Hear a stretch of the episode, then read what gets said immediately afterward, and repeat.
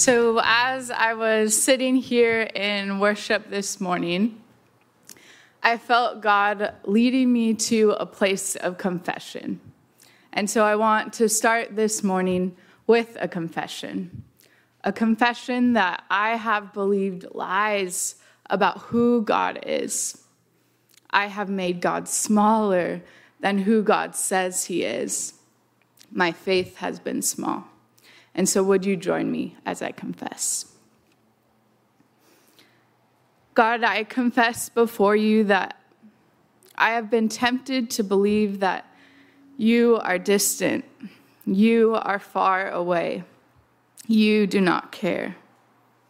And God, these are lies. I know these are lies. And I confess that I have believed them. God, I confess that I have believed that you have forgotten your people. For this is a lie. You have not forgotten your people, and you never will. So, God, as we open up your word today, would we be honest about where we are at, where we are coming from? And would we learn from your word about who you are? And would that bring us comfort? Amen. Amen. So, the message that I need to hear this morning, the message that maybe you need to hear this morning, is that God has not forgotten you. I went on vacation and happened to be in Maui last week, uh, a day before the fires struck Lahaina the utter devastation that Lahaina experienced. I was in Kihei and it was 30 minutes away, and we remained safe and unaffected. But throughout the week, it was really confusing to be a tourist. It was confusing to both enjoy the beauty of Maui, but also know that 30 minutes away, people were experiencing utter devastation.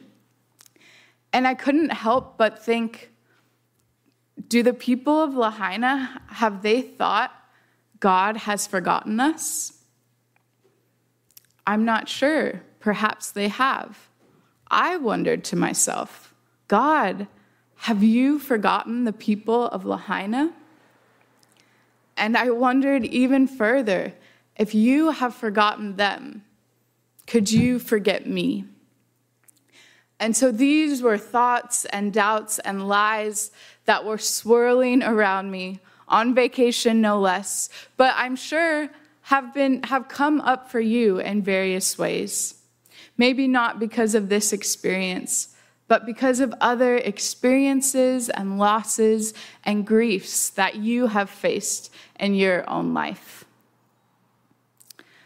I want you to be assured that if you have ever felt forgotten by God, know that you and me, we are not the only people of God who have wondered God, have you forgotten me? Have you forgotten us? In fact, our passage this morning from Isaiah chapter 40 is written to an audience which was quite sorry, which was quite certain that God had forgotten them. Isaiah 40 marks a major shift in the book of Isaiah. And even though I'm crying right now, I want you to pay attention because this is important. So, so we're, we're getting to some of the logistics right here, but we've been in chapters 1 through 39 of the book of Isaiah. And these have happened during Isaiah's lifetime, and they are from the point of view of the prophet of Isaiah preaching judgment and impending doom for the people of Israel. But now we are after the exile. So Isaiah preached, then Isaiah dies, the prophet of Isaiah dies, but the book of Isaiah continues. 100 years after the prophet Isaiah dies, the exile in Jerusalem happens. The temple is destroyed, and the people in Jerusalem are deported to Babylon. So remember, chapters 1 through 39, Isaiah dies. A hundred years later, the exile happens, and now our passage, chapter 40, is happening 50 years after the exile.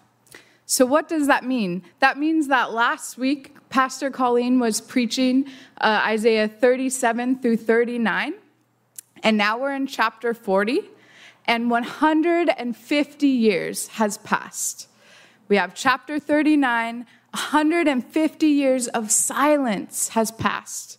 And now the disciples of Isaiah have risen up again, and they are ready to preach a word to the people of Jerusalem living in exile. And I don't think you need to be reminded, but living in exile meant that they were refugees in a foreign land. It meant that they had lost everything. They had lost their temple. The presence of God had departed from them, and they were strangers in a foreign land. And so, out of this silence, out of this despair, the disciples of Isaiah speak for God, and these are the words that they speak from Isaiah chapter 40. Comfort, O comfort, my people, says your God.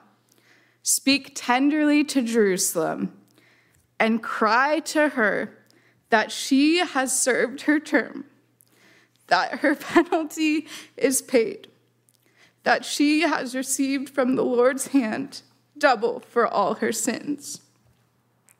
A voice cries out in the wilderness Prepare the way of the Lord. Make straight in the desert a highway for our God.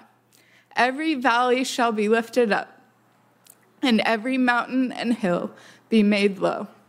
The uneven ground shall become level, and the rough places a plain. Then the glory of the Lord shall be revealed, and all flesh shall see it together, for the mouth of the Lord has spoken. A voice says, Cry out. And I said, What shall I cry? All flesh is grass their constancy is like the flower of the field. The grass withers, the flower fades when the breath of the Lord blows upon it. Surely the people are grass. The grass withers, the flower fades, but the word of our God will stand forever. Get you up to a high mountain, O Zion, herald of good news. Lift up your voice with strength, O Jerusalem, herald of good news. Lift it up, do not fear. Say to the cities of Judah, Here is your God. See, the Lord God comes with might, and his arm rules for him. His reward is with him, and his recompense before him. He will feed his flock like a shepherd. He will gather the lambs in his arms and carry them in his bosom, and gently lead the mother sheep who has measured the waters of the sea in the hollow of his hand, and marked off the heavens with a span, enclosed the dust of the earth in a measure, and weighed the mountains in scales and the hills in a balance? Who has directed the Spirit of the Lord, or as his counselor has instructed him? Whom did he consult for his enlightenment, and who taught him the path of justice? who taught him knowledge and showed him the way of understanding. Even the nations are like a drop from a bucket and are accounted as dust on the scales. See, he takes up the isles like fine dust. Lebanon would not provide fuel enough, nor are its animals enough for a burnt offering. All the nations are as nothing before him. They are accounted by him as less than nothing and emptiness. This is the word of the Lord. Thanks be to God. And obviously, you can see that I have emotion, and it's because I've been in the midst of this story on my own for a while and just thinking about those 150 years of silence from this book of prophecy. And then to have this be what breaks the silence these words of hope and truth about who God is. And so today, I want us to look at some of the lies that Israel, in the midst of exile, must have been tempted to believe about their God. And I want us to replace those lies with the truth about who God is. And hopefully, the truth about who God is will bring us comfort. So, we have heard that many years in exile, Israel was in mourning, and Israel was convinced that there was no one to comfort her.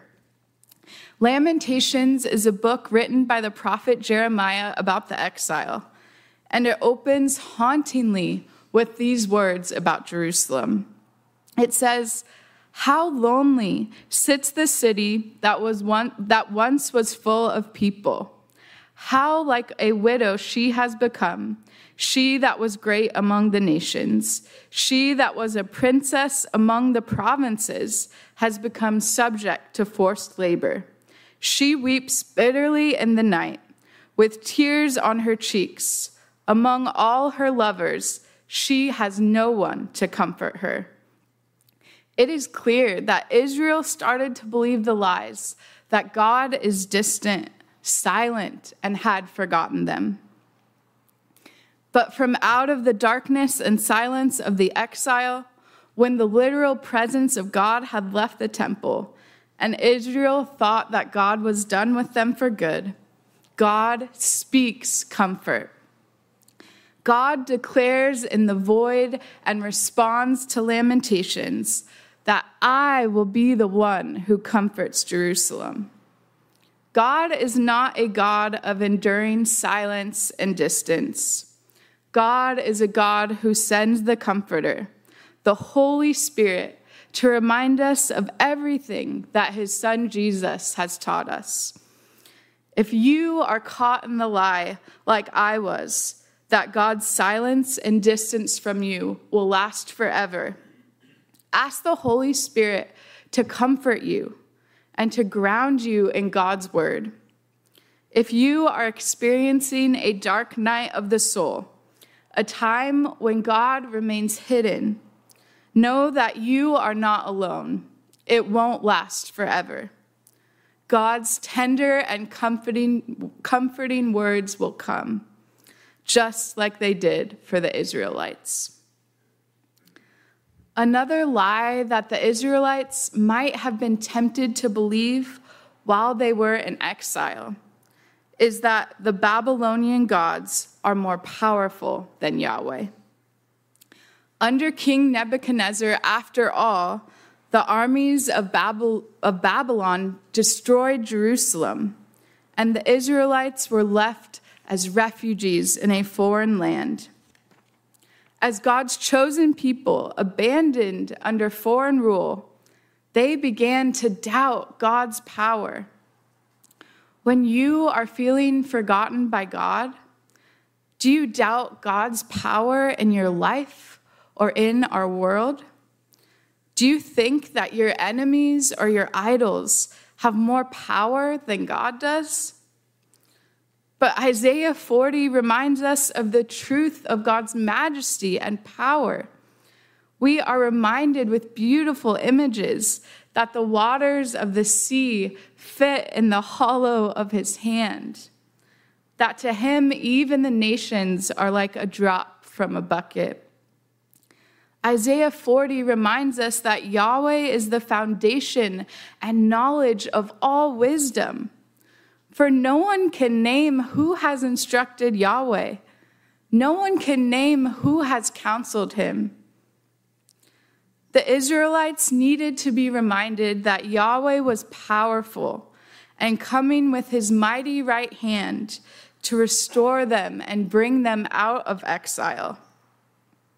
We too need to be reminded that God is powerful. God is our almighty creator our God beyond our comprehension, our God beyond our best reasoning. We need to be reminded, or I need to be reminded, of my smallness, my finitude, that we are like grass, that even the breath of God causes us to wither and to fade. When I am reminded of God's power and my smallness, I am reminded that I am not at the center of the universe. God is. Some of this language reminds me of the language in Job. Job's questions about suffering end up getting swallowed up in God's majesty as God reminds Job who he is, and Job simply stands in awe. Job learns to trust rather than have all of his questions answered. May we be comforted by Isaiah 40 that in light of God's majesty and power, not all of our questions have to be answered. Another lie that would be tempting for the Israelites in exile to believe is that judgment was God's last word for them. After the exile happened, there was silence. We have heard this over and over again. There was silence for years and years. It was easy to think that God's wrath and judgment were the final word, that these were the final acts revealing God's character.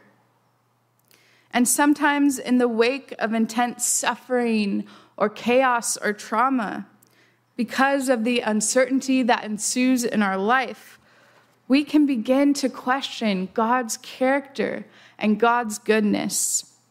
I can be tempted to think that God is unloving or unforgiving. But Isaiah 40 reminds us remember God's compassion Remember his forgiveness. The Israelites are reminded that their penalty has been paid, their service has been completed. In other words, they have been forgiven. God was true to his word and brought judgment on Israel for their injustice and sin. But that was not God's last act. God forgave the Israelites. And Isaiah 40 reminds us of God's tenderness toward Israel. Verse 11 says, He will feed his flock like a shepherd. He will gather the lambs in his arms and carry them in his bosom and gently lead the mother sheep. Lest we forget, when we are in a God forsaken place, God will gather us into his arms and feed us tenderly as a shepherd would feed his sheep. God is not holding on to his judgments toward us. We can walk in the freedom of his forgiveness.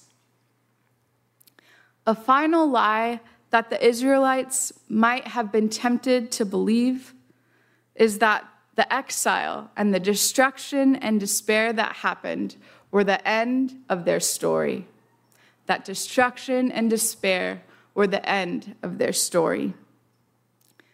But destruction and despair are never the end of the story for the people of God. In Isaiah 40, God promises through language of a king coming into battle, a king wanting to fight for his people. God promises to bring the Israelites out of exile. Verses 3 to 4 say, A voice cries, In the wilderness, prepare the way of the Lord. Make straight in the desert a highway for our God. Every valley shall be lifted up, and every mountain and hill made low. The uneven ground shall become level, and the rough places a plain. I've always been confused by this language. What does it mean? Why does God need a highway? And Dr. Richter, an Old Testament scholar, helped me see that this language is actually battle language. The king needs a highway to be leveled out and cleared in the wilderness so that he can come with his army, he can come with his chariots, he can come with his weapons and he can come and fight for and save Israel. God is promising to come to battle with his mighty right arm to deliver his people from exile. For the Israelites, this came to pass when Persia overthrew Babylon, and King Cyrus of Persia issued a radical edict letting the Israelites return to Jerusalem to rebuild the temple. Are verses 3 and 4 familiar to you? I hope and think that for many of you they are. All four gospel writers, Matthew, Mark, Luke, and John, hearken back to these verses 3 and 4 in Isaiah 40 when they introduce John the Baptist. Matthew writes about John the Baptist. This is the one of whom the prophet Isaiah spoke when he said, The voice of one crying out in the wilderness, Prepare the way of the Lord make his path straight. John the Baptist is the last of the prophets who is crying out to prepare the way for the Lord. John the Baptist is crying out to prepare the way for King Jesus, who has come to save his people. Dr. Richter captures this parallel beautifully, and this is what she says. Yahweh, the creator of the cosmos, is going to march on the gates of hell, and every exile of Eden is coming home. God's restorative and saving work promised in Isaiah is fully accomplished through Jesus. Jesus will bring all the exiles of death, all the exiles of darkness, all the exiles of despair home. I don't know where you are at today. Perhaps your faith is more vibrant than it has ever been. Or perhaps you are in a season of darkness, feeling like God has forgotten you. Whatever season you are in, I invite you to turn to Isaiah 40 and find comfort in the truth of who God is. May you be comforted that God's voice rises out of the silence with tenderness, compassion, and comfort. May you be comforted by God's majesty and power, which is beyond our comprehension and which eases the anxiety of our questions. May you be comforted by God's compassion as He draws you into His arms. And finally, may you be comforted because God has not forgotten you. God has not forgotten you so much that He sent His only Son to come and save you, to wage battle against the powers of evil sin and darkness, waging this battle on the cross for you. Comfort, oh, comfort my people, says your God. Would we hold on to these words of comfort? And I invite you in these next couple of minutes, and the worship team will give you a couple of minutes to ask God for the comfort that He wants to give you. Ask God, how does He want to comfort you in this time? Or how might He be leading you to comfort others in your life? May you meet the tender God of Scripture as you pray. Thank you for listening. If you would like to learn more about the Free Methodist Church of Santa Barbara, you can visit us online at fmcsb.org we pray this message has been a blessing to you.